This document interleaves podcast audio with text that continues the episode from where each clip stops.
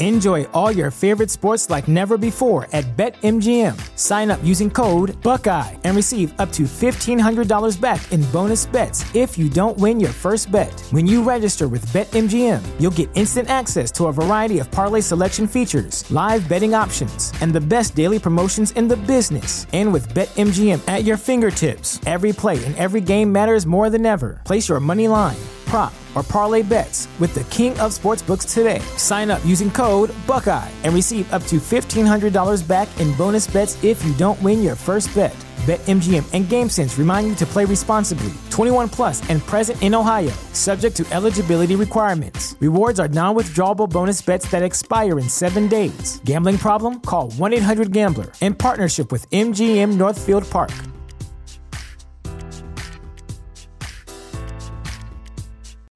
You know how to book flights and hotels. All you're missing is a tool to plan the travel experiences you'll have once you arrive. That's why you need Viator. Book guided tours, activities, excursions, and more in one place to make your trip truly unforgettable. Viator has over 300,000 travel experiences to choose from. Everything from simple tours to extreme adventures and all the niche, interesting stuff in between. So you can plan something that everyone you're traveling with will enjoy. Real traveler reviews give the inside scoop from people who've already been on the experiences you're considering. So you can plan with confidence. Free cancellation helps you plan for the unexpected, and 24 7 customer support means you can travel worry free. Download the Viator app now and use code Viator10 for 10% off your first booking in the app. Find travel experiences for you. Do more with Viator.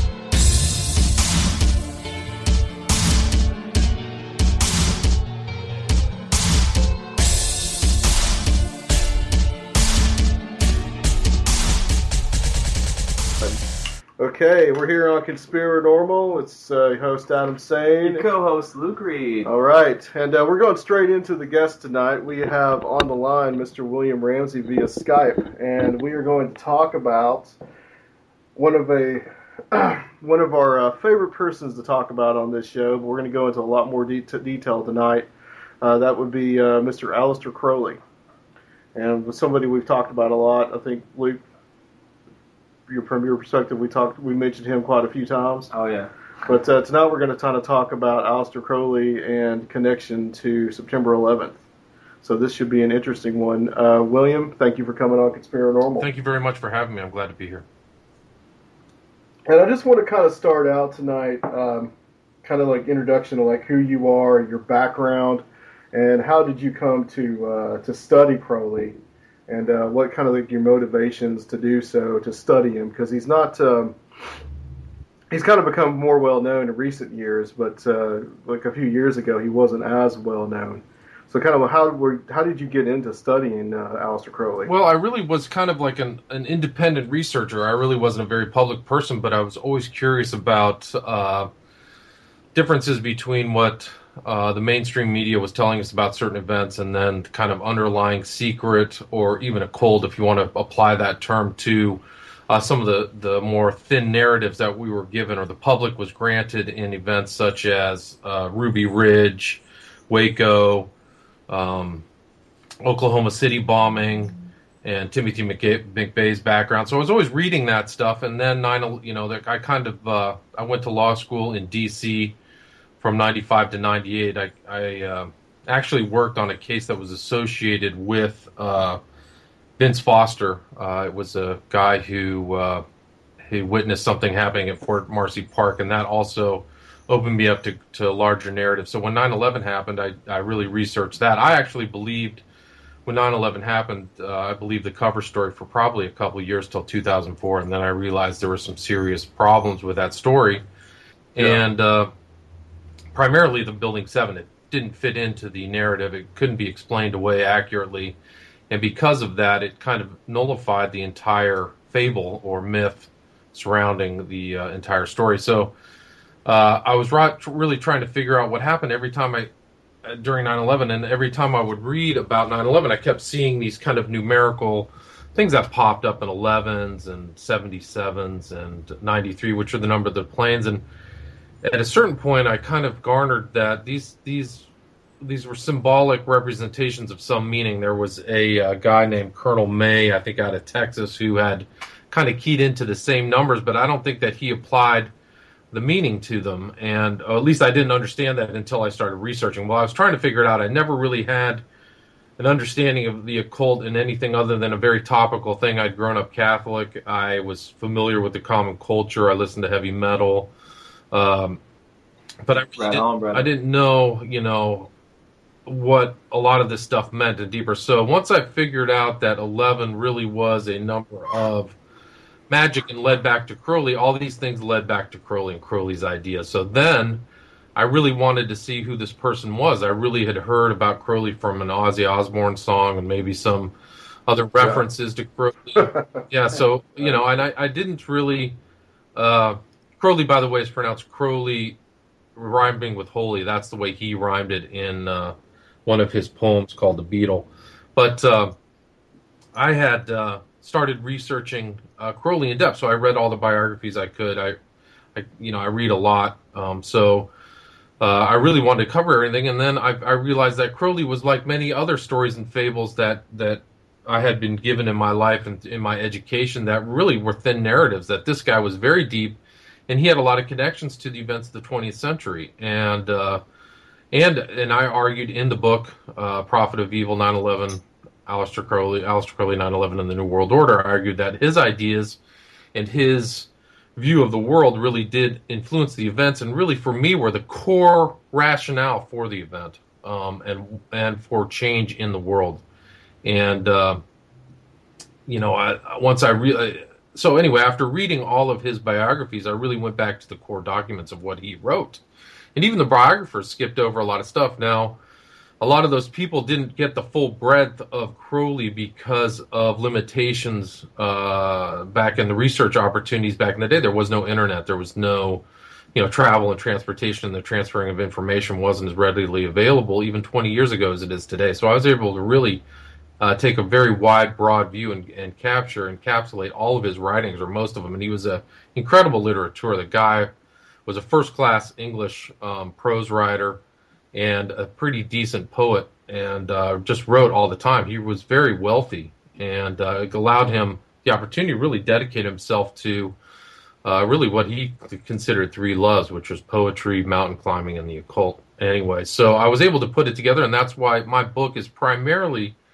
uh, what I would consider to be, a, from my bias, an objective biography of Crowley and his beliefs and influence in 9 11, and primarily and one of the more obvious things, not just the ideology and the reflective element of his view of the world that 9 11 and its follow on false flag terror and changes that took place in the world was, but in a very topical level, his numbers and his numerical system were in, integrated into the event. And I made the argument that 11, 93, 77, and 175, those plane numbers, which uh, were you know the four planes that took place made were are actually based upon his magical system. 11 is really the number of magic. It's really the prime number in crowley's system. And it goes kind of goes back before crowley into the magical society of which he was part called the golden dawn an elite. Um, post uh, masonic order of the late 19th century in england uh, 93 really is a number that really has no antecedent before Crowley. 93 represented this Kabbalic analysis of two of his prime numbers or prime ideas, which are the primacy of the will and agape. So love and will were tied together, and they both equal 93 in this subpart of the gematria. Uh, it's subpart of the Kabbalah called the gematria, where numbers have uh, words have numerical meaning. Seven, So- just just just one more couple more things. Seventy seven is really a uh, you know it, it's uh, seven times the the prime number eleven uh, with 77 represents the 77 names of the devil, and also it re- represents the perfected man in Crowley's view. And uh, then also 175 is this kind of notion of adoration. He wrote all of his kind of rituals had a numerical derivation, and 175 is uh, a door, which is a common kind of uh, use in the occult for the adoration of uh, Luciferianism and Lucifer. So those are really kind of Oh. overt. Right. I want to return back to the numbers, um, kind of when we when we hit kind of 9/11, and and that, you know, the coincidences there are the, um, well, maybe not coincidences, the synchronicities. Yeah, I would, I would Um, argue that they're not coincidental and not Right. synchronous. It's actually, for me, they're very intentional, and they're also a signaling process uh, that people who are familiar with Crowley would have identified the event through uh, an understanding of Crowleyism. Sure. Well, I want to ask. I want to talk about, um, you know, who Crowley was. You know, his background, how he became involved in the occult, uh, some of the influences like the Golden Dawn, who they were, who MacGregor Mathers was. Okay, well, he was uh, born in England. He was born in 1875. He died in 1947. Uh, he was from a, uh wealthy, kind of upper middle class brewing family. Uh, they made a lot of money through the pubs of England, and he was an only child. It really afforded him a, a privileged upbringing. Uh, he was part of the Plymouth Brethren, which was a uh, kind of a Puritan group in England, and he rebelled against that and uh, really after he left school he he was able to enter into Cambridge and it was there that he he began an interest in the occult. And he really set out to not just become an occultist but become the, the best occultist there was. Really uh, he devoted all of his time to studying the occult. He actually said he wanted to be the kind of to paraphrase him the right hand man to the devil.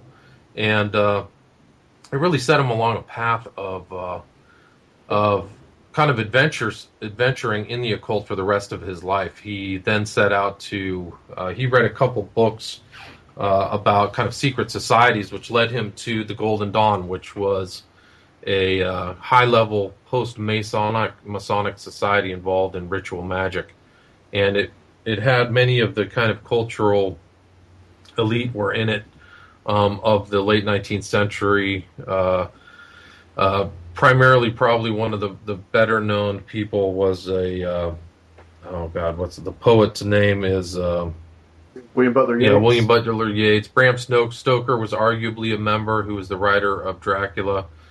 Um, and some other luminaries, and uh, he uh, ascended through the grades very rapidly, and eventually was kicked out after arguing with Yeats. Um, but they had a, a very close contact, and Yeats actually kicked him out of the occult lodge at a certain point. And Crowley then just uh, decided to set off and start his own um, his own kind of school, and uh, uh, he was also at this time involved, and he he was known to have become studied for the entrance exams for the Foreign Service in England, and then said he dropped out publicly, but after my research, it's pretty apparent that he was always an asset of English intelligence all the way until the end of his life. Um, Yeah. And so he was he was known to travel very frequently to places where there were uh, frequent turmoils, and uh, so all the while while he was engaging in this occultism, he was traveling as well. So he had a very it was very difficult to trace his whereabouts, where he was going, and where he was at any given time. And I don't think any of his biographers or people who really studied Crowley very well have actually put a timeline of the places that he was uh, at any given time, and, and that's that's uh, in any detail. Isn't it interesting that um, you have so many people in intelligence services that are involved in occultic activity? Yes, I do. I find that there is there's definitely a strange uh, correlation, and I think that um, you know I think that that's the attraction. If you see that even the foundation of our CIA in the United States is all skull and bones people, back to you Yep. know the uh, the vaunted creation of the national security. I think that was it the National Security Agency in 1947, or that uh, National Security Act, excuse me, of 1947, and. So yeah, and you know, there's definitely some overlap of Crowley to America, and uh, there it's pretty clear to me that the Bush family is uh, is acquainted with what Crowley would call scientific illuminism. So Crowley tried to take the kind of hodgepodge, uh, multifaceted thing, uh, Western occultism and really systematize it and, and make it a systematic, uh, allow for people to have a systematic approach to his to his uh, philosophies. He really was uh, really a singular uh, character in a lot of ways, and so he started something called the AA, which was an independent uh, study association for people who are interested in the occult. And then he also, uh, and he borrowed a lot of things from, and or flat out stole. There was actually a lawsuit between him and MacGregor Mathers, who he was, who was his kind of magical guide. Um, MacGregor Mathers arguing that Crowley stole a lot of uh, Golden Dawn materials, which I think was uh, actually was true, but it was laughed out of court, and you know the court didn't have a lot of time for these two very um, or uh, singular figures. Uh, and there's, there's some funny things in my book about how they, what what the, the legal system of the turn of the century thought about Crowley. But then Crowley also became, uh, he was actually approached by another intelligence agent with Brit- with German intelligence, a guy by the name of Theodore Reuss, R E U S S, to join or become part of the OTO, which is called the Ordo Templi Orientalis, which is a German secret society. It's the order of the Oriental Templars, and uh, actually Reuss uh, thought that Crowley stole some of his information. They seem to have come up with the same kind of precepts at the same time, which is uh, ritual magic with the involvement of drugs and sexual activity. And uh, anyway, Crowley then became a member. Eventually, Reuss passed away. Crowley became head of the OTO from 1925 till his death in 1947, and uh, he uh, he really was infamous in England. He actually created, uh, loved the notoriety. He tried to stay in public. He uh, came to the United States during World War One, where, in my argument, I mean, there's not a lot of open evidence, but in my opinion, he was an asset of British intelligence. It was known that he was an asset in certain writings. If you see uh, Secret Agent 666, which is another book about Crowley, but more uh, takes uh, from an American author that looks into his kind of spy stuff. This uh, historian, I think out of Idaho, Spence, dug up some information that shows that American intelligence knew Crowley was an asset, and Crowley was involved in uh, infiltrating both the pro-German. Um, back in World War One, you know, the the United States was neutral, and the English were really, and the French really wanted the United States to come on the war alongside them, and the the Germans obviously didn't want that to happen. So Crowley uh, really was part of that effort to get the United States into war on the Allied side. And it seems like he was making a lot of pro-German, and he was also like declaring Ireland independent and things like that. Yeah, and he was Crowley was was really something else. He was really capable of making these really bizarre public statements. So what he did is as a, an asset of he he actually claimed that he was for Irish independence uh, which was something the British did not want. So, as a British asset, he got on a boat with his Scarlet Woman, who was his his magical partner at the time, and actually went out to the um, Statue of Liberty and supposedly tore up his passport and made this really pompous statement of Irish liberty. Uh, that was that actually ran in the New York Times, and you can actually read part of it. I think in my book I have some of that, but you know, it was this really public thing. He actually wasn't allowed to get on the Statue of Liberty and make the statement because he didn't get the proper permits. Uh, yeah. So it's kind of like this kind of funny thing. So the prophet of the new Aeon uh, didn't really get to the proper permitting to uh, make his his appropriate statements, and that's kind of why I call the book "Prophet of Evil." Is that Crowley thought of himself as an agent of change. Uh, he used the term not uh, Aeon, which was kind of a cosmic change in society. So not a, it was kind of like this concept that's beyond age, like the golden age or uh, what is it, uh, Iron Age or something like that. So he wanted real change. He wanted to illuminize the world, and uh, he actually had a Kabbalic number for that, which is 418. Incidentally, this uh, bo- uh, movie Transcendence with Johnny Depp uh, is coming out on April 18th, so it's right in right in conformance with Crowley's Kabbalistic calculations. Who was his uh, this woman that you speak of as magical partner? So Yeah, and to, to further that too, what was his concept of the Scarlet Woman? Because I think that was important to, to, to understanding Crowley. So Crowley really didn't mind uh, taking stuff from the Bible and making uh, Yeah. becoming uh, stuff. He really liked Revelations. So in Revelations, there's the Scarlet Woman and the Beast. So Crowley refers to himself as the Great Beast, or To Megatherion in Greek, which is the Great Beast, and then his consorts were the Scarlet Woman. So, uh, you know, in uh, Revelations, it's the Scarlet Woman rides the beast. So he had a series of Scarlet Womans who would ascend to uh, this kind of sidekick um, female opposite of him for these magical workings. And uh, he had a list of seven Scarlet Women at the time uh, of what when he was in the United States, the Scarlet Woman. He had a couple, but the one who went out to the uh, Statue of Liberty was a famous, kind of semi-famous Australian uh, musician uh, whose name escapes me off the top of my head. But uh, so anyway, he would take these women and actually literally brand them with the mark of the beast. And you can see parts of that in my book. He would put a brand on their chest.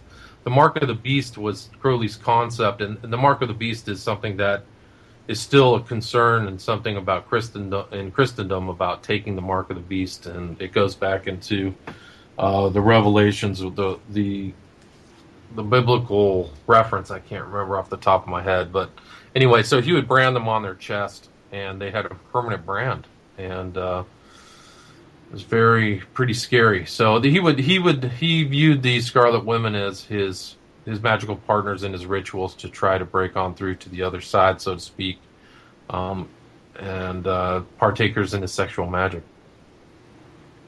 That's pretty hardcore that someone would allow, you know, somebody to do that, brand them with Brand the, on 'em. uh, the Yeah, that you have to be pretty devoted. really. Uh, And they were. I mean, you can see some. Uh, the there was another one. He started an abbey, a magical abbey, after he was uh, after he left the United States. He went to a place called Cefalù, which is in the Isle of Sicily, and uh, started a magical abbey. And uh, you know, his Scarlet Woman had to take all these oaths. Crowley really liked to have secret oaths, and these women would take these oaths to, you know, totally devote themselves to Crowley's ideas and his uh, belief in, in change in the world. So yeah, it's uh, it's pretty intense. And Crowley really, uh, for me, like after reading it, he really did believe that he was somebody special. He referred to himself as one of the seven most important people who lived.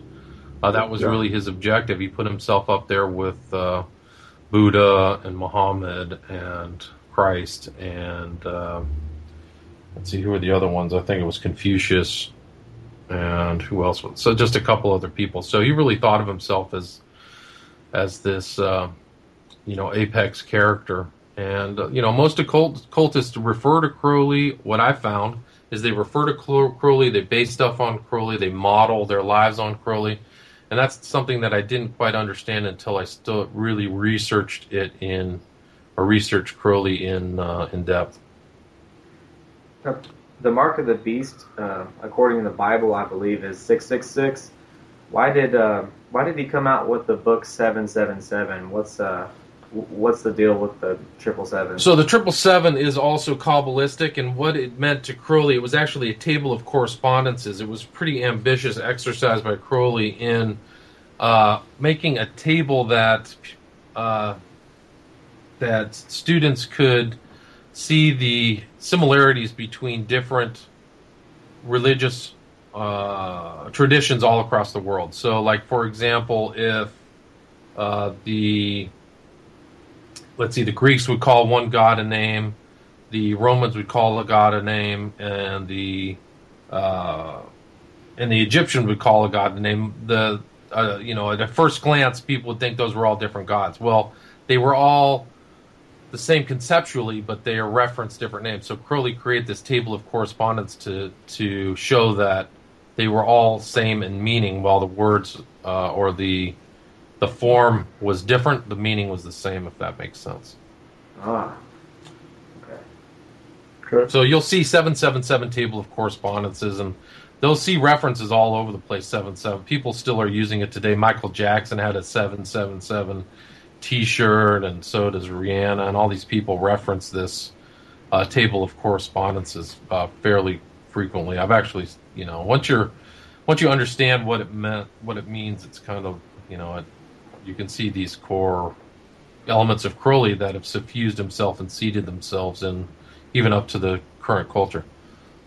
Yeah, there's a lot in popular culture now that seems to be directly from from Crowley, which I want to hit on a little bit later. Okay. Um, but I want to talk about his interactions with some of the otherworldly entities, Okay.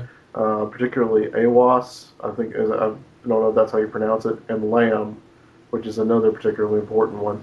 What were those? Um, what were those communications like? What did they communicate to them? How did those How did those play out? Well, uh, Crowley was always trying to reach what I think a Christian would call a demon. He was always trying to reach otherworldly entities from pretty much an early, early, early age. He was always trying to do that. He, his first step was to do something called the, um, I think it was called the Alamont. Uh, uh, was a working. He bought a large castle up in northern Scotland called Boleskine Manor to Yeah. do uh, a ritual that uh, would basically summon the demons of the Goetia, and um, it was God, I can't remember it now, but basically that was his first attempt, and and then he would always be trying to to do these things. Well, in 1904, he and his wife, uh, who was uh, her last name was Kelly, they were traveling around the world. Crowley was really one of the first people to circumnavigate the world. He cir- circumnavigated it twice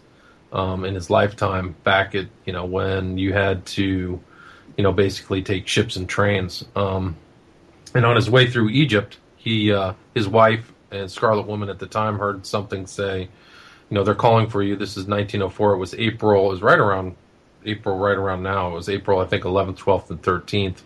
Um, he received something he called the Book of the Law in 1904, and it was from an entity called Aiwass. Well, Aiwass refers to the Lord of the Air, and in the Bible, uh, the devil's referred to as the prince and power of the air. So it's very, it's just a, for me, it's a pretty clear. It's just a another name for the devil. But uh, this this book received received by was received by Crowley, and you can see the book in its entirety and it's it's handwritten. It was basically a received book. And you can see it in my book, uh, Aleister Crowley: A Visual Study, which you can find on Kindle. Uh, it's all kind of laid out with all the visual stuff that I've collected, but. Uh, it's a pretty nasty book. It's written in three parts, like I said, and uh, the the last part is uh, there's this represent representation of the god Horus, the one-eyed hawk god, and it basically condemns all creeds. So this book uh, from Crowley is like hatred of Muslims and Buddhists and Christians, and uh, it has some very aggressive, nasty uh, statements. But so Aiwass is this being that Crowley ended up trying to obtain the um, contact with the rest of his life, and that's something that I think a lot of other biographers uh, looked over. So he was always praying to Aiwass when he was at his magical uh, place in Cefalu, or when he was doing his other rituals. It was Aiwass. Where's Aiwass? Aiwass, give me power. When he got kicked out of uh, Italy, he was kicked out of France and Italy uh, for spying and you know, uh, engaging in his magical practices, but he was always praying to Aiwass for money or help or stuff like that. So Aiwass, you know, he would see him on the on the beach, or he would have contact with him during rituals, and uh, that was kind of like his guiding force. Um, this other uh, during another working, I think it was the Amalantrah working in New York, that he had something called the Lam. Um, reception, which is pretty fascinating, I think, for people who are really studying the paranormal and stuff like that, because he had this this entity, and he actually put a drawing into. Uh, there was a statement, and there was also, you know, this. Uh, uh, it basically, he put a drawing into his uh, encyclopedia. He made an encyclopedia called the Equinox, and this drawing is very similar. This entity that he saw in New York City uh, is this uh, entity that looks like what would be a gray a gray alien that he drew before prior Yeah. way before anybody was really involved in UFO. So you have this kind of visual record that I think is absolutely astonishing. And Lam is a titular um, title. It's not like a name like you know, Bob or Richard or David. It's really like um, like it's a derivation of Lama, like the Dalai Lama. And uh, there's actually the Dalai Lama who's out here in my hometown in Los Angeles recently. Yeah, there's actually a strange tie. And Crowley, it's just amazing how Crowleyism runs through even everything up in the modern age. Because one of Crowley's followers was a guy by the name of Gerald Yorke, one of his primary followers. He was a gatherer of his book. Well, Yorke went on to establish this uh, connection with the Dalai Lama and really kind of boosted the Dalai Lama's understanding in the West. But uh, yeah, anyway, so this Lam Lam uh, creature or whatever um, was something that Crowley had uh, seemed to have had contact with, in, in addition to all these other entities. Um, I think uh, there were other entities called. One was the Wizard. Um, one was. Oh man, I can't remember. They're in the they're in my book. Um, I think Amalantrah was the name of one.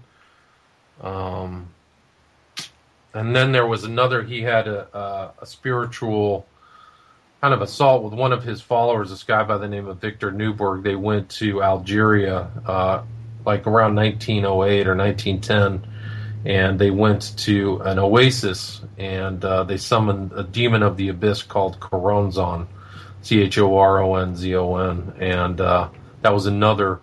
And this demon supposedly attacked him, according to their records, and that was just another kind of uh, uh otherworldly or supernatural experience that Crowley had had. Wasn't there something because I think the kind of telling the clean version of that story that uh, they they were engaging in homosexual sex inside the circle as well? Yes, yeah. So like Yeah. a detailed was, uh, yeah.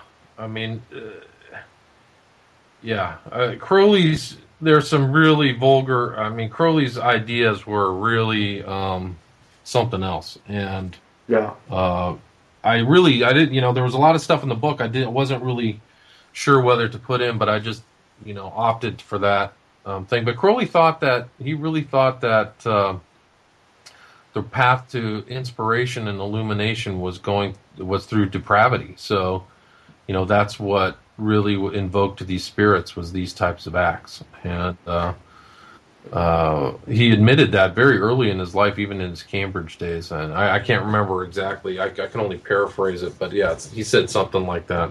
Um, so you know, a lot of his sex magic had a lot of diff- there were a lot of different, um, a lot of different acts that would take place. Like he was involved. Like the rumor of him and the Bush family is that the Bush grandmother, the mother of. Uh, Barbara Pierce was involved with Crowley in, in France in the uh, mid 20s while Crowley was there after being kicked out of Italy. And uh, Crowley at that time was involved in something called ECL, which basically um, stands, well, I can tell you, I know what it stands for. It, it basically was like you just have tons and tons of sex and then go into a coma state. And uh, you need, and the women are the basic uh, assistants in this process. And that was, the, the rumor is is that one of the assistants was Barbara Pierce, the mo- the mother of Barbara Bush. This is the whole idea that uh, George W. Bush was the grandson of Aleister Crowley. Correct, correct. And you can't. Yeah. It's I couldn't prove it, but can Right. tell you that it's clear that he was president when this whole event of 9/11 took place, and all the numbers are there. And Crowley, Crowley physically, his, his they always said he had a big head and kind of like a smaller body that didn't fit his head. And if you look at um, the mother, uh, Barbara Pierce Bush, she she Yeah. she looks and acts all. I mean, you can put their faces together. The, the similarities are there. I mean, I don't know what to say. Yeah, I've seen I've seen the uh, pictures of Crowley and Barbara Bush side by side. It is it is pretty convincing. Less so for George W. But it is pretty convincing for Barbara Bush. You look perplexed there, Luke. Yeah, I was I was wondering uh, why couldn't you tell us what uh, ECL stands for? It Is stands, well, not really. It stands for Eroto Comatose Lucidity. So basically, Eroto, you know, E R er, like Eros, and then lucidity. So, I mean, uh, use your imagination. What his idea? Yeah, yeah. It's, they, it's in a, it's in a book called De Arte Magica. D E A R T E M A G I C A. That was one of his writings. and he was always writing stuff down. I mean, the uh, the volume of stuff he produced was incredible. He always had these kind of like follow on, like these, uh, like what you would call a, a secretary who would write everything down and categorize. And I mean, in his, Like he really had this. I mean, somebody described it. One of his biographers said he really did have the sensibilities of a Puritan for an occultist, which is really strange and, and counterintuitive. But like, the guy just put out book after book after book after book. It's amazing. Do you think that uh, the method that he was using to extract the energies uh, during during the sexual events, do you, you think they were trained in tantra? Absolutely. Yeah, he definitely was trained in all. You know, one of the things you'll find out about occultists in general and Crowley in specific is they incorporate what they consider to be the wisdom and knowledge of the world. So you'll see other occultists like L. Ron Hubbard make these same statements. Oh, he's traveled the world and got all the knowledge. Well, Crowley did that too. So he was very well versed in yoga, the precepts of Buddhism. He understood. I mean, Crowley had a great understanding. He knew more about Christianity than I did. He understood about Mohammedanism or Muslim. I mean, and then incorporated that into his ideas or what he picked and choose what he wanted to incorporate. So it's clear to me that he knew about tantric ideas. And uh, there's actually pictures in a visual study of Crowley doing yoga, like before, you know, yoga was westernized. You know, back when yoga was actually a way for the yogis to, you know, try to contact the gods. Now it's just, you know, can I get some six pack abs or something? Yeah, right, right, right. I don't even know if they should call it yoga anymore or should call it like Pilates. I mean, basically, Pilates is yoga without the Eastern religion. Uh, the Abbey of Thelema, and I think this is a perfect place to pick this up, um, because we're talking about the sexual magic. You know, there was some pretty sordid stuff that went on there. Um, you know, what was the significance of the Abbey of Thelema? And, you know, also, you know, he got kicked out of Italy for it. Correct. It's an interesting story. So he was always trying to find this place where he could start a magical uh, thing, kind of like a Hogwarts or something like that, where people could come and learn. And he had tons of books, and he uh, threw the I sticks of the I Ching, which was a way to ascertain the will of the gods, and they directed him to towards uh, Cefalù, which is on the coast, the northern coast of uh, Sicily, uh, as I kind of stated earlier. But they, he, got this little uh, rundown kind of uh, place with not really good running water, and called it the Abbey of Thelema. And the Thelema is will, which in Kabbalah equals ninety three.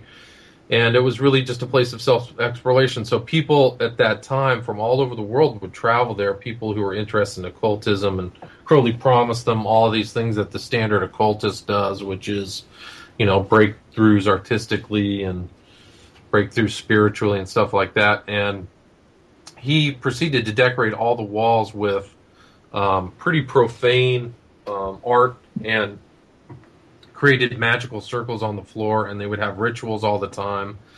And uh, they, uh, it thinks, you know, he attracted some talented people. Um, he also, uh, you know, they did drugs all the time and basically had open sexual relationships. And, uh, you know, while he was there traveling to and from, interestingly, he was he spent three days in Italy, in Rome, when uh, Mussolini uh, basically invaded Rome and took over for the fascists. So that's like another element of his spying. And then eventually Mussolini would kick him out, I think, in 1921, 1924. Gosh, I can't remember the dates now. But So I always wondered about Mussolini, about whether he, because he was in Italy at such an opportune time, about whether he was actually spying. Um, I would say that he was that always spying wherever he was. If you look through Crowley's like his itinerary, he was always in strange places. He was in Russia right before the uh, revolution, so he was traveling to Russia under the guise of a an entertainer, and uh, that's where he wrote the Gnostic Mass based upon Eastern traditions. Um, and then he's also in in the United States for the four years when England's almost primary objective, other than winning the war, was to get the United States with all its manpower and resources in the war. So here he is in New York, the center, kind of the center of cultural and financial power. And then he's in Italy after World War One, like right when all these upheavals are taking place. So you know, he had, and then he actually ended up in Weimar, Germany, uh, which uh, there's actually a book I'm looking forward to read by somebody who's a real pro Crowley type about Crowley's time in early, in Germany between 1930 and 1934. And there he is sitting with other spies, other known uh, spies, Gerald Hamilton and all these other people, and it just kind of verifies all this stuff. And then he actually goes on um, in World War One. He was actually kind of consulted, or there's an argument that not really clear, but um, that he was consulted to kind of deal with with uh, Hitler's um, Hitler's rise to power, and uh, he when Hitler's ad the guy who flew to England. Um, gosh, I can't remember his name. Yeah, Rudolph. Hess. Rudolf Hess, thank you. He was supposedly consulted, and his uh, his his overseer at the time during World War II was none other than Ian Fleming, who went on to to write James Bond novels. And uh, the first James Bond novel was called.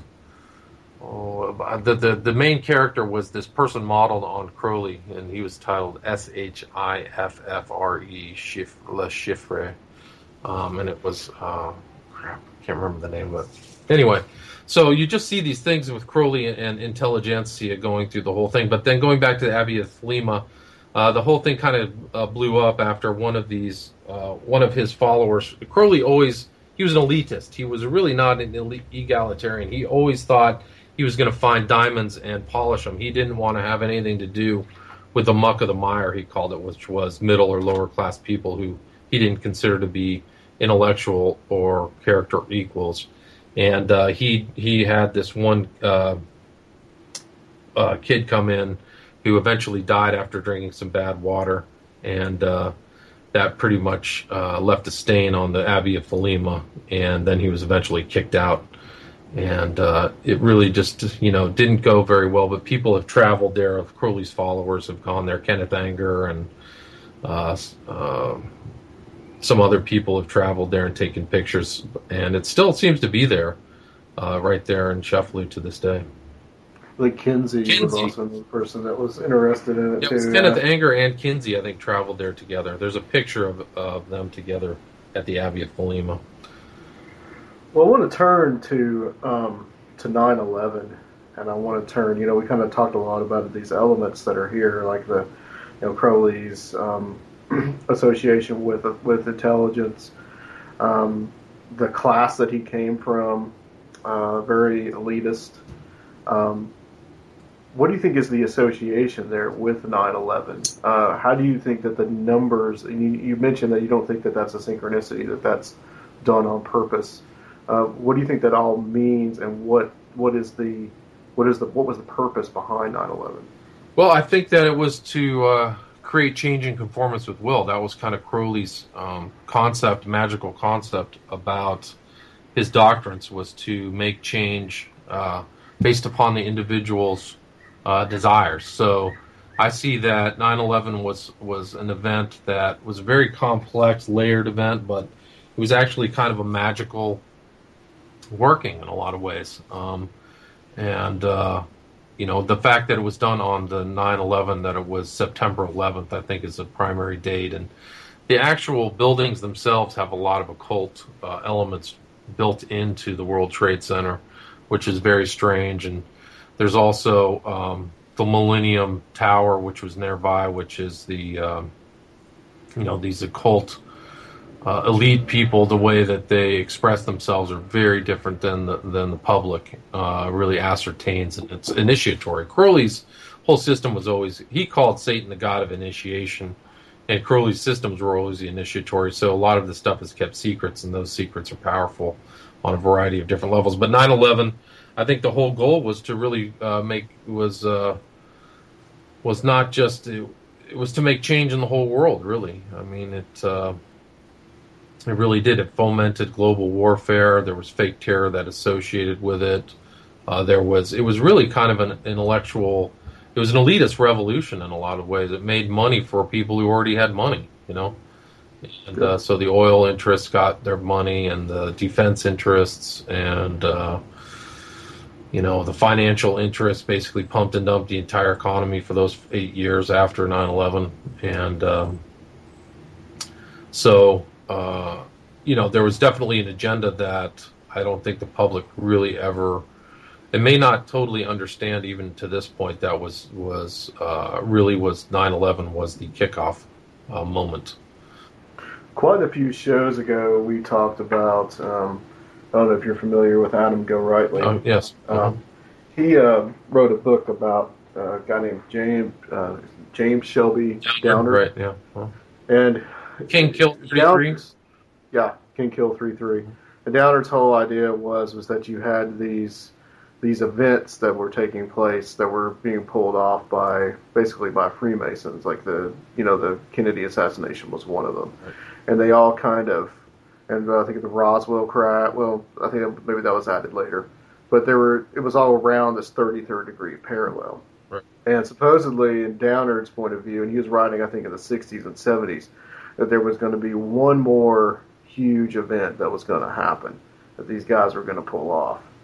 And uh, it makes me think of that, what you're talking about with these, how this numerology has evolved with 9 11, and also this concept that they were two towers, which I think is a symbol of Freemasonry. Yeah, it is. I mean, there's the Boaz and Jachin reference of the two towers. There's actually this concept of two becoming one, which is this notion of duality in magic, which is uh, you know very important. So you have in the magician, you take the macrocosm and microcosm and put them together, and the macrocosm is uh, represented by a hexagram or six-sided uh, you know star, and then the hexagram is the microcosm or the individual. So those uniting make an eleven, and the twin towers are basically a huge le- eleven uh, up against the skyline. But it's also an ideograms of this kind of representation. So there's all this very rich symbol symbol you know symbology and numerology integrated. The towers themselves are 110 stories broken up into three different uh, sections. So to get to the top, you have to take two different elevators. So it's basically uh, 33, 33, 33, and then there's two jar starts. I mean, it's incredible how detailed uh, that whole thing is. Um, and you know, it's uh, in the center is they called it what the spherical caryatid. The caryatid was this, was a um, was basically a sculpture that held up a temple, but it's really not a caryatid. It just was given that name, but the reference makes it makes that implication upon the architectural design of of the World Trade Center as a temple. So it's references that, and that spherical caryatid is actually in Fight, Fight Club, believe it or not. So it's kind of a funny little representation at the end of the Fight Club when they blow that up and it rolls down and kills the star, destroys the Starbucks. But uh, yeah, so it's uh the whole the whole building itself is uh was something else. So you know, and, and, and even going back to Shelby Downard, the events of JFK. When, when did JFK get shot? November twenty second. You know, so it's Yeah. eleven twenty two. So twenty two is a variation of eleven, the number of magic. After he gets shot, there's you know some pyramid or some other obelisk is put onto uh, the park where he was shot. I forgot what the name of it is, but you know, and then there's a there's a lot of those guys. I was heard that I heard that the three um, tramps were led over to a Masonic lodge which was nearby. So you Oh, I've see- never heard that. yeah, so you see this kind of Masonic, and uh, you know, at the at the height of Masonry is, you know, at least from the Western view, is Albert Pike, who was influenced by the same person Crowley was influenced by, which is a uh, a guy who was a uh, Western occultist. Like Albert Pike's main book was called uh, Morals and Dogma, and he apparently ripped it off out of whole cloth from uh, a Western. What was that guy's name? It was uh, Albert. No. No, I can't even remember his name. Um, he was an- a Western occultist who Crowley thought he was the reincarnation of. Believe it or not, Crowley thought he was the reincarnation of Eliphas Levi was the guy's name. Okay. So Yeah. and apparently, yeah. I mean, if you read, I haven't really been able to research it, but Albert Pike basically was a rip-off artist of Eliphas Levi. So, anyway, uh, so- Being uh, So the you, highest- you, you lived in I'm- you lived in D.C. who did uh, Albert Pike? Oh, you lived in D.C. for a while? Yeah, while. I was in DC from '95 to '98. Did you ever go to the Masonic Lodge, uh, the, The house the that's- 33rd degree? The House of the Yeah. Temple. I've been to the House of the Temple. I've actually stood out there and just looked at it and went, "What the heck is this?" I know. I mean, that was my that was my feelings too. yeah. Have you have you been there? yeah, I have. Well, yeah. see, so that's very important. So you see the, the where it says wisdom and knowledge on the outside. Do you remember that? yeah. And then the two sphinx. Hmm Well, the sphinx is the sphinx is like a a core symbol for all of masonry and even uh, modern occultism. So if Eliphas Levi wrote about the sphinx, you know, it's it's basically typifies the ideas of the kind of black ma- magician and the occultist, and it is to to dare to be bold and keep keep silent. Have you heard? Have you read that uh, element of Eliphas Levi that that he that he says about what the Sphinx represents? Luke may be more familiar with that. He's read some of that stuff. I, I've just I just skimmed through. Uh, I think Gems of the Equinox was written by The Livius. Cliffs, the Cliffs Notes version. Yeah. Let me let me see if I can find it, but it's uh I'll find that quote because it's important because if you and that Sphinx is still around even to this day because if you see like uh Catching Fire that movie that just came out the one with uh Yeah, the Hunger Games. Yeah, the Hunger Games. If you see that first that first scene where she confronts the guy who is uh, the guy who basically, oh man, who's that character played by? He's like the the dictator of the city. If you see on his desk, there's like a sphinx. It's sitting right there. So it's a direct tie to this kind of occult uh, occult idea. Gosh, Mm. Why do you? What do you think the significance is of um, executing the attack on uh, the twin towers at such a specific time? Like, why does everything have to be um, so aligned to the, the perfect time, the perfect date? Uh, what what advantage does that give a magician?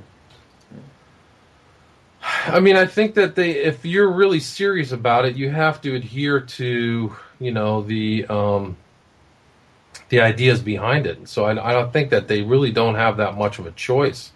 It's kind of like if you're a Christian, you do see do things at certain times and adhere to certain doctrines. So um, it's about a, adoration and loyalty. I think is really what it is. So um, I think that that that's why they, they they they adhere to these dates, and it's also, I think, part of the part of the signaling process too. You know, the dates so other people know what's going on. I think that that's kind of like the pull one over the wool over your head kind of concept, where, um, you know, uh, they that's why people join the occultist so they can feel like they're smarter, have more wisdom, or more knowledge, or be people of the, the you know have the secret knowledge or whatever. So, um, I It's almost like a calling card, like you know, look what we did. yeah, I think so. Kind of. Yeah. I think so. I think it's something like that. Gosh, I wish I could find this. Um, gosh darn it, where did I put that? Yeah, so you know, I think that uh, I think the the scary reality is that these secret societies have always been around in Western uh, culture, going back centuries, and I don't think a lot of people are really familiar with whether it started with the Rosicrucians or um, you know other other groups, secret groups. I think that they've always been there. Crowley himself said if he, he knew enough secret hand grips and knew and had enough insignia and enough um, medals that would bury an elephant. You know, he just that's how many secret societies he was a part of.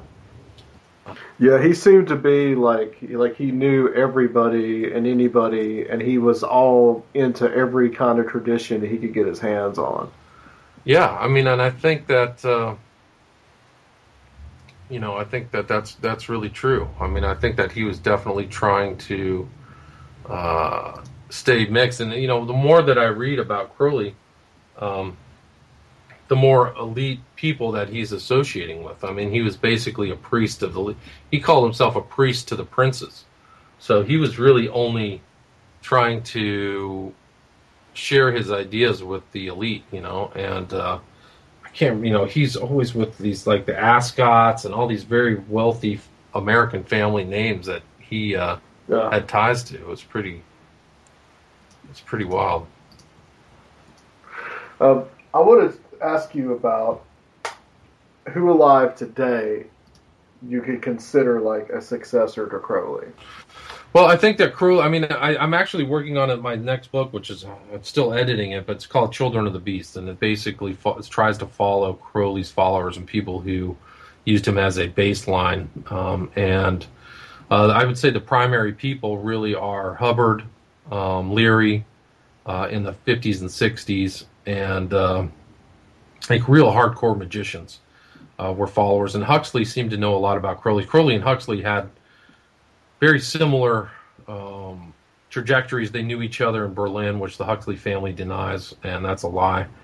And um, so uh, those people, you know, are uh, created great change. You know, Cro- Crowley wanted to. Crowley called the birth of the new aeon his magical child, and the, these people in the '60s wanted created that kind of Crowleyism. So you see the '60s and can perceive what happened in the 60s, this upheaval, as uh, this uh, kind of black lotus of, from Crowley's teachings in, in a certain sense. Um, I think it was. I think the '60s was actually started uh, well-meaning, and it was actually perverted uh, through a variety of different means. But um, those guys then influenced even more people. So I think the real followers, the more public followers of Crowley uh, today, who um, are known. Maybe Ozzy Osbourne, definitely Marilyn Manson. These guys.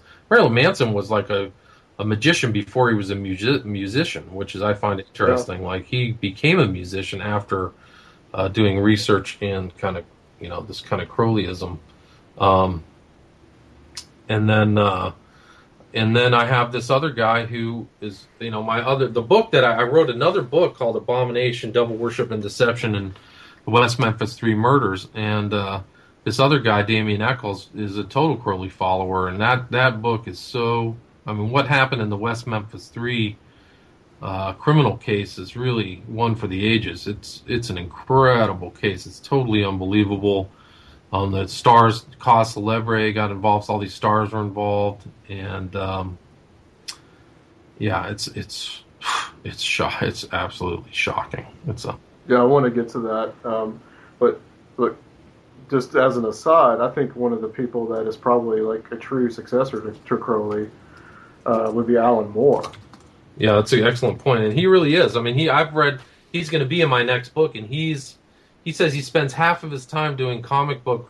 He doesn't actually do the drawing; he does the writing, and the other half he does is uh, um, is occultism. So he, all his occultism is is really um, integrated into his writings, and it goes all the way through, whether it's uh, from hell or whether it's um, what else is it? Uh, gosh, there's so V for Vendetta. V for Vendetta. It's a lot.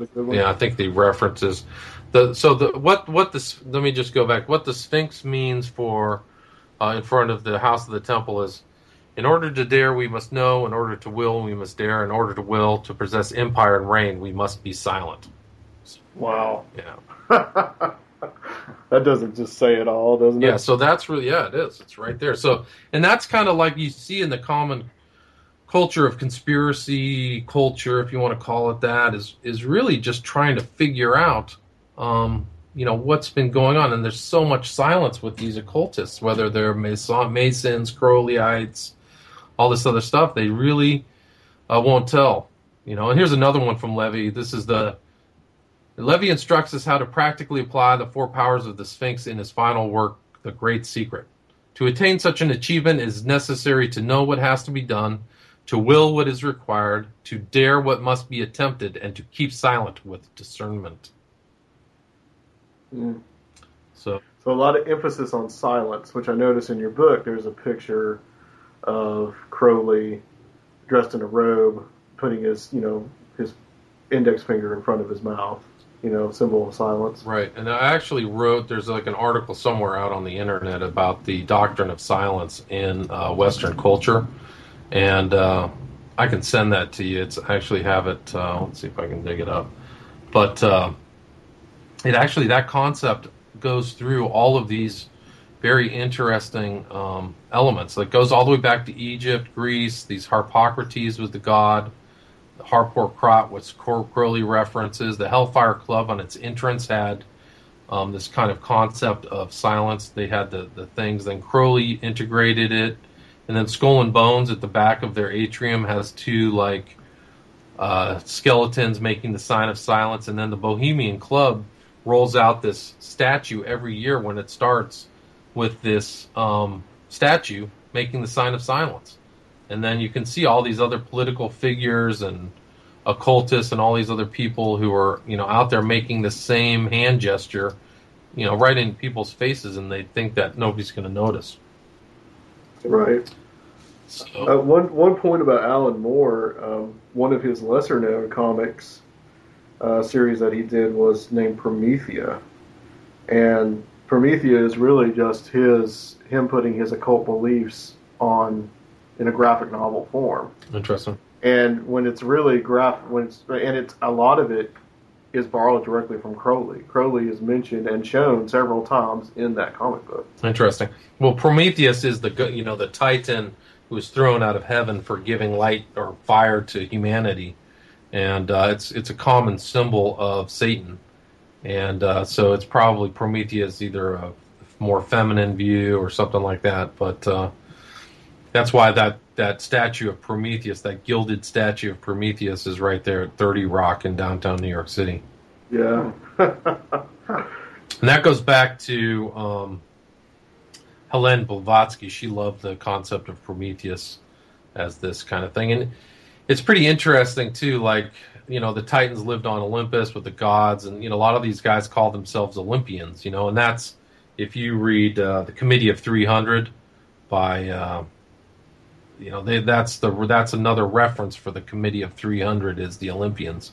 These people who you know these occultists with the secret knowledge who think that they're kind of demigods really like for Uh. example here's a good example. At the uh, bohemian grove a lot of people think the bohemian grove is some spot in san francisco that is independent of itself. It's not. It's an adjunct to the bohemian club that's in san francisco on taylor street. And right next to the bohemian club is the olympic club which you know it's basically and the Olympic Club has its own golf course out kind of closer to San Francisco State, but uh, yeah, I mean the Olympic Club is is basically this elite club. It's hard to get into, you know, and uh, it's amazing. I used to walk by there all the time. I used to live right by. it. really? Yep. Uh, I, I, I've never read any of Crowley's uh, biographies or anything like that, but I hear just uh, word of mouth that on his deathbed that uh, he was broke and um, didn't have he no longer had you know any followers, and he his last words were "I'm perplexed." Uh, is there any truth to that? That's what that's what one people did. Uh, some people did say he was basically broke. He was rich most of his life. His money ran out kind of in the mid twenties. Uh, he was a pro- profligate spender, and uh, but he was receiving money from people who admired him. He was in a in Hastings on the southern coast of England when he died, in kind of a boarding house, but it wasn't kind of a shanty boarding house. It was an upper scale, you know, kind of semi legit. He would take uh, followers. People would come to see him. Uh, he was trying to carry on, you know, the great work with his followers. So people who were like, uh, I think one guy was named Grady McMurtry. He was a follower in the OTO, and all these other people would come and see him. And uh, his his last days were pretty well, um, you know, written about by a variety of different people who came to to view him. I think one person said where he lived was redolent with corruption. He was basically dependent upon massive doses of heroin. He was taking uh, enough heroin for about 20 people. And uh, yeah, and, uh, yeah, you can see. I think uh, in my in the Aleister Crowley a visual study, you can see some of the pictures of his last pictures and you know what he was up to. He his he died. Um, I think his his last thing is let's see. He died December first, nineteen forty seven, and uh, you know everything was he has like I actually have the last ritual in the book, and it starts off with "Do what thou wilt shall be the whole of the law," which was his kind of dictum. Uh, that's an eleven syllable, eleven le- uh, word phrase, so he stuck to his uh, you know his numerical meanings as a magician, and uh, it's pretty interesting. I mean, the guy was he really was something else. I mean, Yeah. evil as hell. I mean, really, really was uh, an evil prophet, and uh, well, without a doubt, a Satanist. I mean, you can use that general term, but because of his complex thinking style and how broad his learn his his uh, er- his broad erudition, you know, it's like it's just to apply that label to somebody that complex doesn't really get to the to the core of the personality and how occultism affects people's personality. I think is vital, and the fact that so much of it is silent, and that people who are not in it, such as myself, um, have to kind of to put it together without knowing is, uh, I think, really one of the challenges of where we're at um, in the third millennia since Jesus Christ. Because I think that probably the new doc, these doctrines of Illuminism that are more prevalent and and uh, are really maybe the next challenge for humanity since communism and Nazism or something like this. Illuminist uh, ideas are really capable of you know, destroying cultures and destroying people to create what Crowley wanted to make. You know, his idea of a utopia uh, is a hell. And if you read the Prophet of Evil and what he thought about um, the world as idea is almost the same as Hitler. Basically, Yeah. the weak should be slaughtered, um, the people should be bred without regard to love. Um, he thought that you know get rid of the weak. I mean, you can read the the whole concept of the New World Order. And you know, Crowley and Hitler. I mean, that, there's actually I've had a couple articles out there about Crowley and Hitler too, how similar an outlook they were.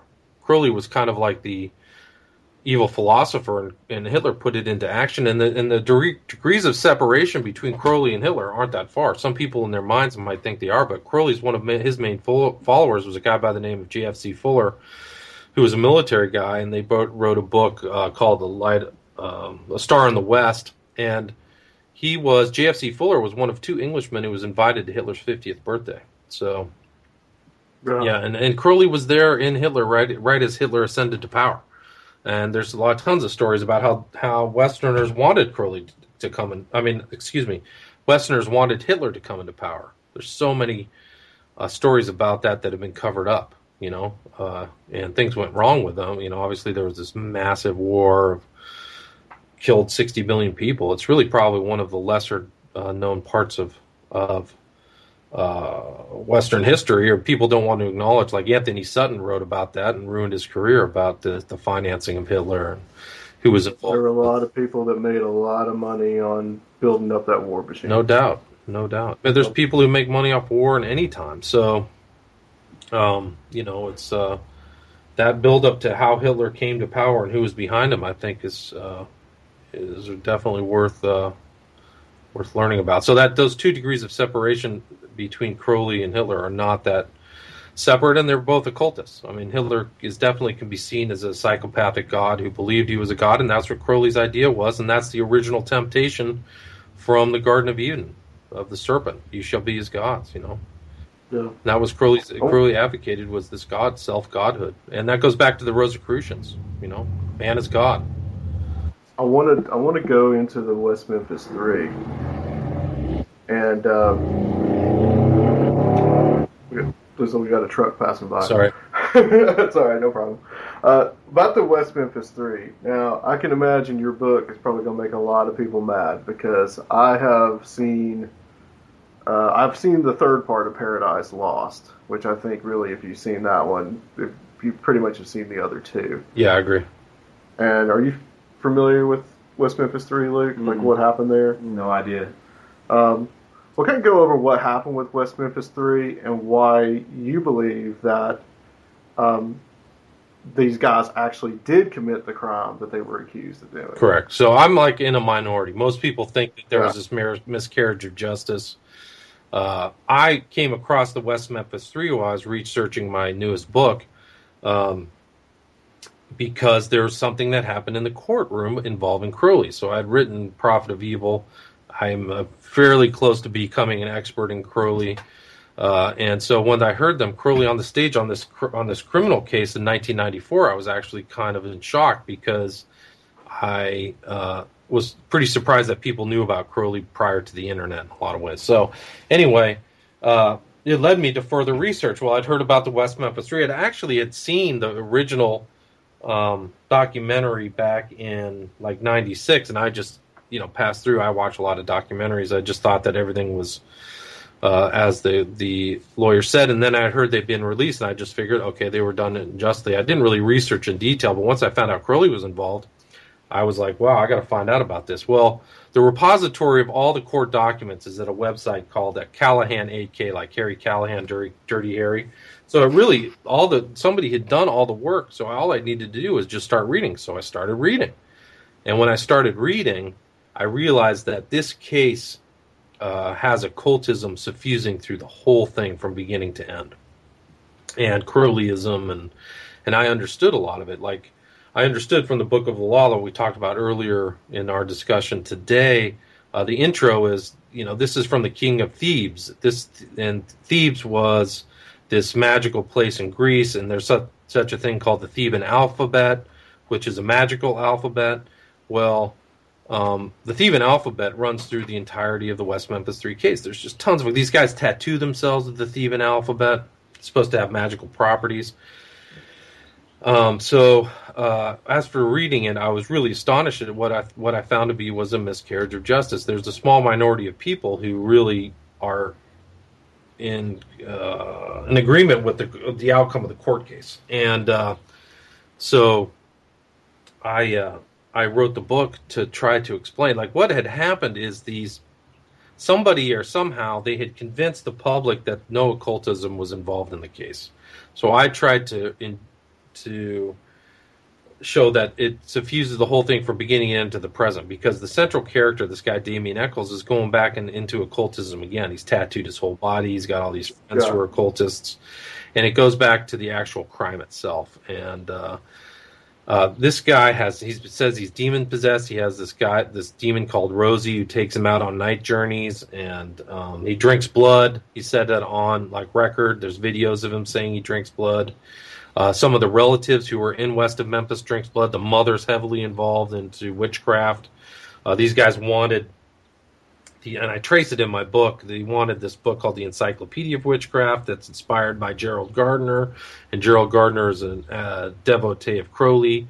So you see this kind of Crowleyism or the the offspring of Crow, Crowleyism involved in the West Memphis Three case, and it's still ongoing. This guy, he's straight up a witch. He moved to Salem, uh, Massachusetts, the place of the witch trials, and uh, the themes that are involved in West Memphis Three, I think, are are very potent, important themes for any American or anybody uh, today. And it's about deception. It's about public relations, propaganda. It's about law. It's about um, justice. It's about occultism. It's about perception and reality, and how uh, people can get twisted. I mean, it's incredible how bad the journalism is. I mean, it's off the charts what they overlooked, and some of these books have overlooked.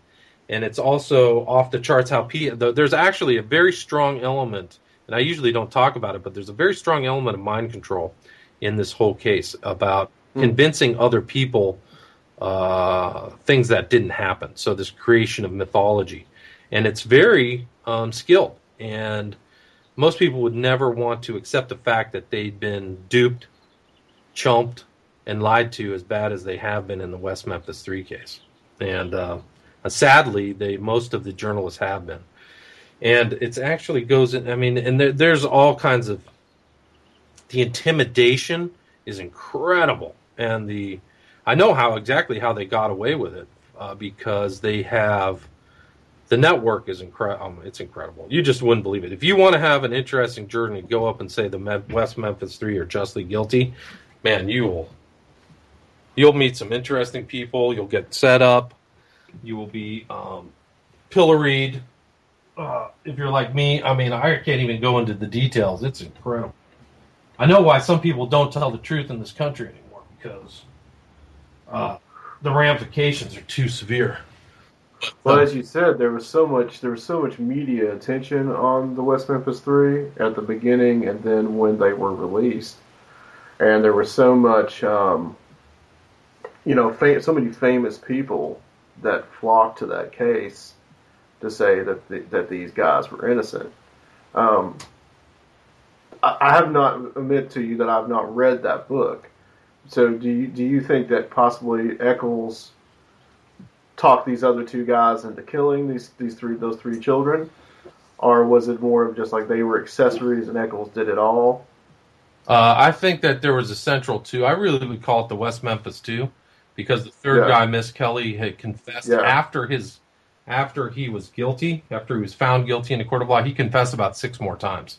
So it's like I'm telling you, we did it. I'm telling you, we did it, but nobody believes he's saying he did it because the other two have convinced the public that he was a semi um, uh, challenged, mentally challenged person. But though even those Right. IQ numbers were bogus too, and he gives detailed and analytical um, confessions, and uh, you know, pe- uh, it's really kind of like it's just incredible. But I think that um, people need to know this guy. I mean, this the, the central guy, Damien Echols, was in three separate psychiatric facilities leading up to the murders. And yeah, that's true. they, they said, and all these other different people, like 20 different people, said different things about him, which is recorded in the book. The evidence is overwhelming, really, once you see all the evidence. And, like, um, it's really just too, it's, there's this, it, it's just, it's an amazing case. It's really incredible. And So were they performing like human sacrifice, basically? Was that what they were trying to? Um, what I will say is that uh, the events and the timeline of what happened were very similar to things that you could find in occult manuals and witchcraft rituals. And I'll leave it at that. Gotcha. It's dark, man. It goes right. it goes to the very bottom, dude. If you want to go and see how evil the world can be, read read this case. Well, I think we'll have to have you back on to talk about that more in depth. Once I get that, I can uh, sit down and get that read, and we can go into more depth about It's it. an insane case because it's still ongoing. I mean, this case they're Right. free, but they haven't been exonerated. What happened is they were given an Alford plea, which allowed them to publicly state their innocence, but they're guilty at law. And some people can't Yeah. get that. So what it means is that these guys have been found guilty at law twice, not once. And it's like something novel in the history. i this case is absolutely singular in American legal history in that they have been found guilty at law twice and are still convincing people they're innocent when all the facts Yeah. and everything. When you, I mean, we all know people who, in our lives, we come across somebody who says it's everybody but me, and in this case, they're saying that it's everybody else's fault but me, but nobody seems to get it. So these guys say that two juries got it wrong, the Arkansas Supreme Court got it wrong, the prosecutors got it wrong, the cops got it wrong. Um, this the this got went to got they asked for a writ of certiorari in the, the Supreme Court of the United States, so they got it wrong. Um, and all the locals who came in with additional information that was provided to the police but wasn't uh, wasn't salient or wasn't germane to the to the trial were all liars too. So there's a lot of stuff from the court records that I mean uh, the police records that I put into the book that was never brought into court that they're saying these people lied. You know, and it's it's it's it's astonishing. And then all their friends are liars too. So basically, the West Memphis Two want everybody to believe that there was a conspiracy of a hundred different people from a hundred different lives with a hundred different you know interests, and they all lied to conspire because they listened to Metallica and wore black T-shirts. I mean, it's off the charts. You can't be more stupid. I mean, you. The, I mean, the followers of the West Memphis Three who think they're innocent are some of the stone cold, dumb, dumbest people. I usually wouldn't say that to try to be polite, but they are just. I've got the emails, man. These people can barely. They're barely literate. Wow. It's exclusive coming out on our show, guys. I mean, it's ama- it's amazing. I mean, you'd be one of the scariest things about this case is the supporters. They're, de- I mean, you don't want to run into those people. You need to know that they're out there. That are there are people that dumb, like people who don't know the Earth revolves around the sun, and they're giving opinions on court cases on the internet. Yeah. I mean, it's really scary. It's a terror. It's absolutely terrifying. And they Well, the convinced internet is all kind these of other of those and, kind of people. like anyway. they don't even know what due process means. Like they don't even Right, think they got due process. I mean, I, you want to go into like, oh man, I've oh it's I had Jack Blood send me an email saying these guys were railroaded. This is a guy who is on the radio giving people advice who has no I, mean people have no idea what's going on in this case. They don't even know the detailed analytical inquiry that the, all these courts did for this. And a lot of the problem is the people. There's all these charlatans who surround this case. Three who, in my opinion, are charlatans are Mara Leveritt, Joe Berlinger, and John Douglas, who's the FBI. Once you read about what they wrote about these cases, and they've actually wrote stuff about like uh, the Amanda Knox case that took place in Italy. I mean, these guys get so many of the facts wrong. It's it's it's remarkable. It's really oh man. You think there's something going on there with Amanda Knox as well? Oh, Amanda Knox is guilty as hell. There's no doubt. I mean, you read that stuff. She's, I mean, she is absolutely was involved in that, and she's a liar, and uh, she lied from the beginning. I mean, all that they faked the crime scene. She blamed. She used to blame the other guy, blamed the black guy defense, and said she was sorry when she got caught. Her story changed. They covered up the crime scene. They covered up all. I mean, the the kicker is is that like she told the cops when they came in, "Oh wow, she she must not be there because she she locked her door." Well, she likes to lock her door a lot. She said that to the cops. Well, her other roommates, when she they heard her say that, they knew something was terribly wrong because Kercher never locked her door, so they knew right on the spot that Knox was lying. Hmm. So there's, I mean, you that she is. uh they, that whole thing, uh, and there's a lot of stuff that's very similar between that case and the Echols or the West Memphis Three because they both uh, ramped up and got a bunch of public relations specialists to uh, manipulate the public um, through all through the social media. Very skilled social media guys. I mean, I had one thing. I woke up in the middle of the night and posted something at 2 a.m. and I had a countervailing response within 10, 10 minutes from some random person. Right. So it's kind of like what they do in politics. It's just you address anybody's statement. I think the sky's blue. No, it's black.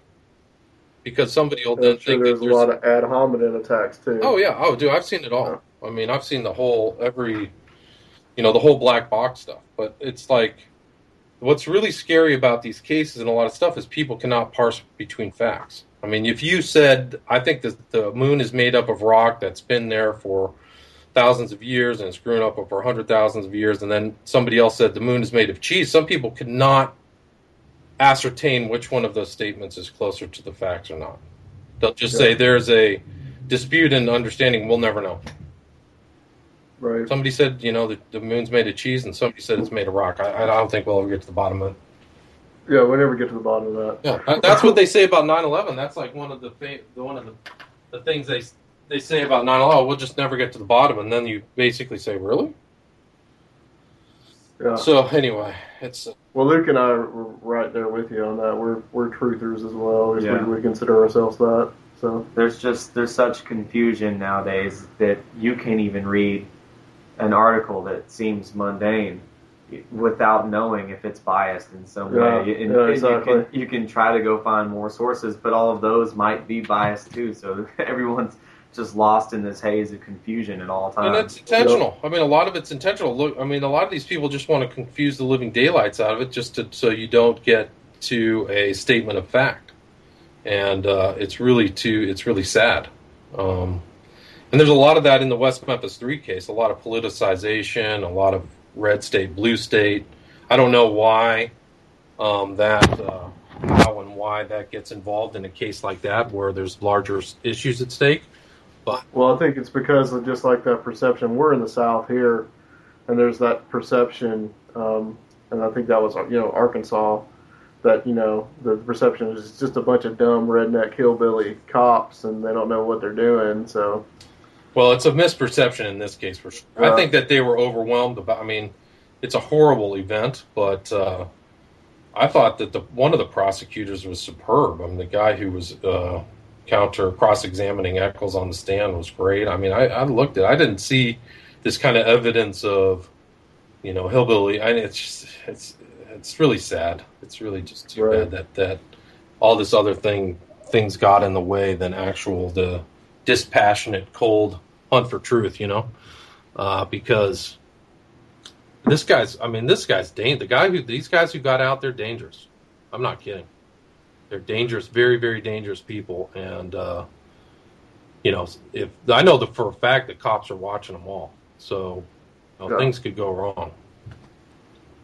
Well, I think we'll leave it on that note, William. You've been an excellent guest. Um, tell us where everybody can get your can get your books. Well, they're out there on uh, Amazon, uh, Kindle. Um, you can email me at occult911 at gmail.com. I'm giving them, you know, if you want a book, you can call, you can email me there or have any follow up information or uh, anything like that.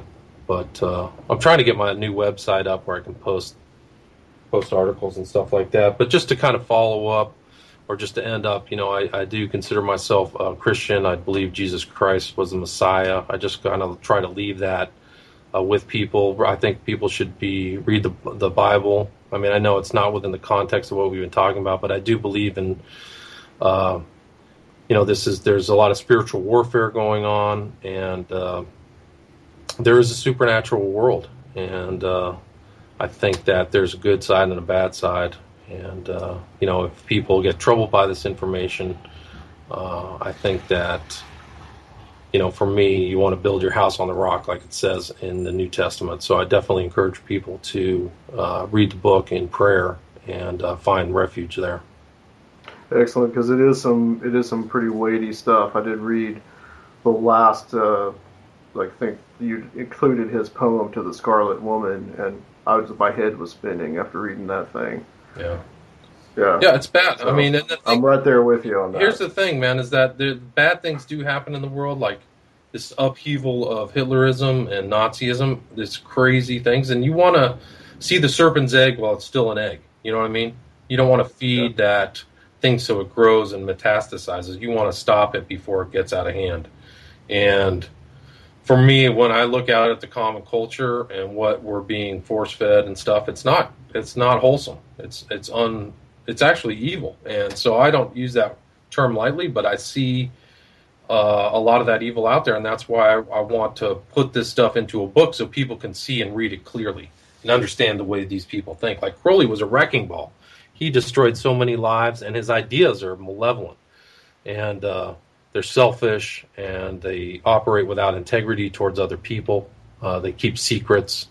Uh, they operate without, you know, uh, giving people full knowledge. So, you know, I'm totally and 100% against what he stood for uh, as best as I can.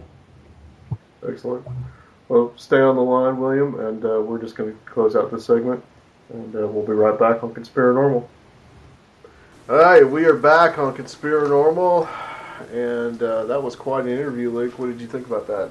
I think that uh, he filled me in on a lot of things that I didn't know about Crowley. Uh, too lazy to read biographies, just like I said. Yeah, like I said, you read the Cliff's Notes the Levi, Levi, Levi book. Yeah. Uh, well, I mean, his uh, uh, out, uh, Crowley's workings and uh, Eliphas Levi, they're they're just they're so thick and hard to read. Like you have to read it. You know, no music Yeah. playing, uh, nothing else going on in your day. Just you, and then you have to read a paragraph like ten times to understand what he's talking about. Well, you didn't you didn't read it with any like you know hardcore metal playing in the background, Uh, with like no. screams, goat, Uh-uh. goats braying. It's pretty distracting. I start headbanging and like kicking stuff over. Yeah. So um, and I can't read anything like that. Well, I was gonna uh, go ahead and read something like uh, about the movie Noah that we went to go see, but uh, I'm not gonna do that because we, we we had a nice long interview with William, so I want to save that for for next week. Cool. Um, we had Zach here tonight. Woohoo! Hey, what's up? Zach is righteous. Yeah, monitoring the board and li- listening to all this stuff. What do you think of all that stuff, Zach? I mean, for someone I don't know what you know or what you don't know. So, I don't what, know. what did you what did you think of it? I don't know. I'm I'm a I'm a skeptical guy, so I don't know how much of that I'll believe. I don't know how many actors and musicians are actually in the occult or anything. I don't. I don't know. Just because of the movies they're in, that Yeah. Well, there's a.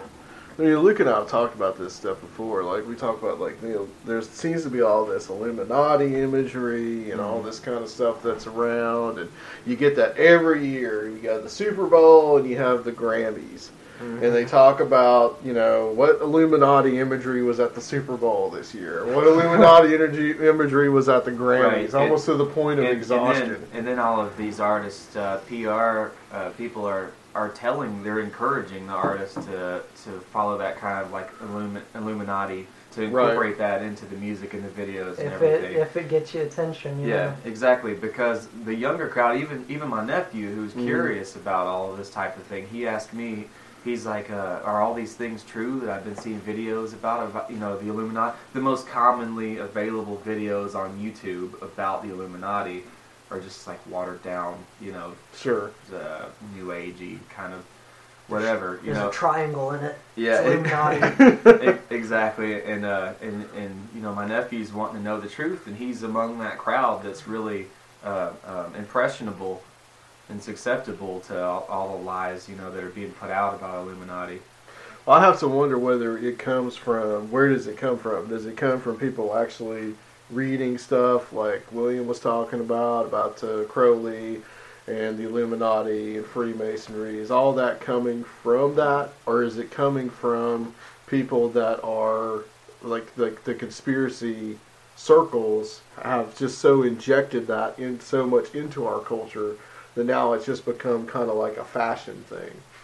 Or is it possibly a little bit of both?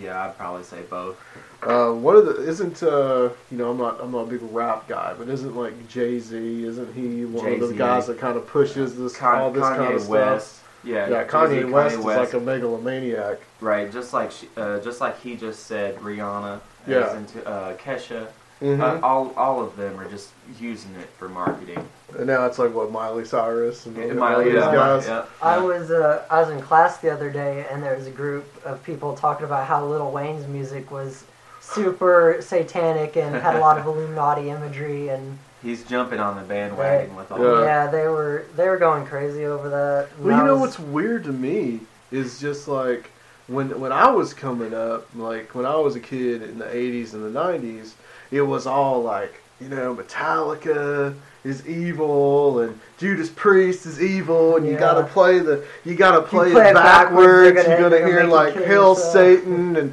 they're gonna make you kill yourself. and- Yeah. and, and, and, you know in the 90s it was the same kind of thing with all like really like all that hardcore stuff you like luke you know right and uh, which some of those guys are openly satanic you know whatever and uh but now it's all like now i hear in like the 2000s and now in the teens it's all this like just pop stuff that is like said to be satanic and and well, it's it's, it's whatever's It's like, popular, what? you know. yeah Like Metallica and stuff, that's popular back in the day, but now like pop is popular, so you know whatever's popular has to Yeah. has to have the satanic images. He's right. 80s, Yeah. 80s metal just made its biggest explosion. You know, that's when that's when metal was at its uh, Yeah. is in the 80s. I suppose. But I found it interesting too. You know, we we um we talked about. Uh, I think that they're not going to hear this part, but a little bit about the Ninth Gate, about the movie The Ninth Gate, and some of the actors in Hollywood that are into all this kind of occult stuff. Like Johnny Depp came up quite a few times. Right. And this movie that he was talking about, Transcendence, uh, it's basically like the movie Lawnmower Man from the 90s, where this guy is put into this computer. His essence basically is put into this computer. And that goes all the way back into like transhumanism and uh, all that kind of idea, which is like this kind of like brand new occultism in a way of this idea of you're going to live forever, whether it's through like a robotic body or something, or by copying and downloading basically your memories and your brain into a computer. Huh. So, well, Luke, you had a nice little trip. You went to Lu- Lucifer's Liquors. I didn't know. I didn't go to Lucifer's Liquors. Uh, we didn't. We were rushing so much. We didn't really have much time to drink. Uh, we we the first night we camped out on the beach at Pensacola. Uh, it was pretty rough, and I didn't expect that. Really? Yeah, I mean during the day, obviously it's it's fine. You know, that everything's nice and dry and the wind's kind of low. But at night it gets cold, cold condensation in your tent, uh, wind blowing super hard, blowing your Oh, tent, man. blowing stakes out of the sand. Uh, there's nothing to build a fire. You can't build a fire because the wind's blowing. Too But is it supposed to be primitive camping? It was real primitive. Yeah, Yeah, I can tell you that. And I'm sunburnt and peeling. Wow.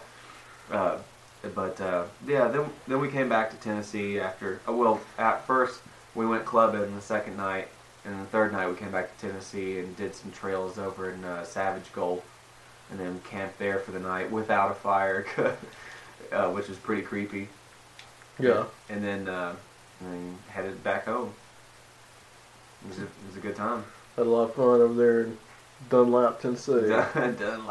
All right. Well, think I'm going to call it, uh, guys. So just a quick note: we are on the Fringe Radio Network. We, of course, are not live. We're just uh, we may be streaming on their feed.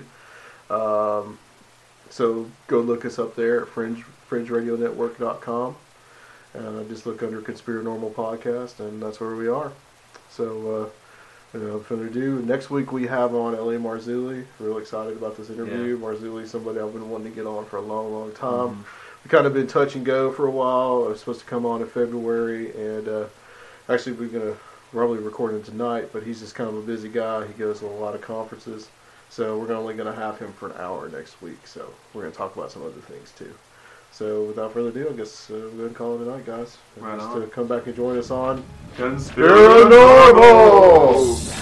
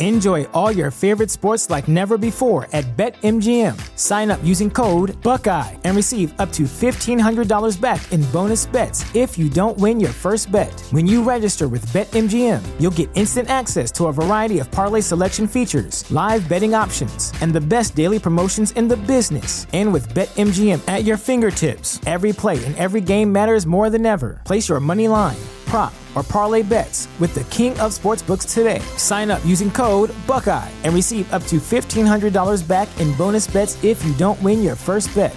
BetMGM and GameSense remind you to play responsibly. 21 plus and present in Ohio, subject to eligibility requirements. Rewards are non withdrawable bonus bets that expire in seven days. Gambling problem? Call 1 800 Gambler in partnership with MGM Northfield Park.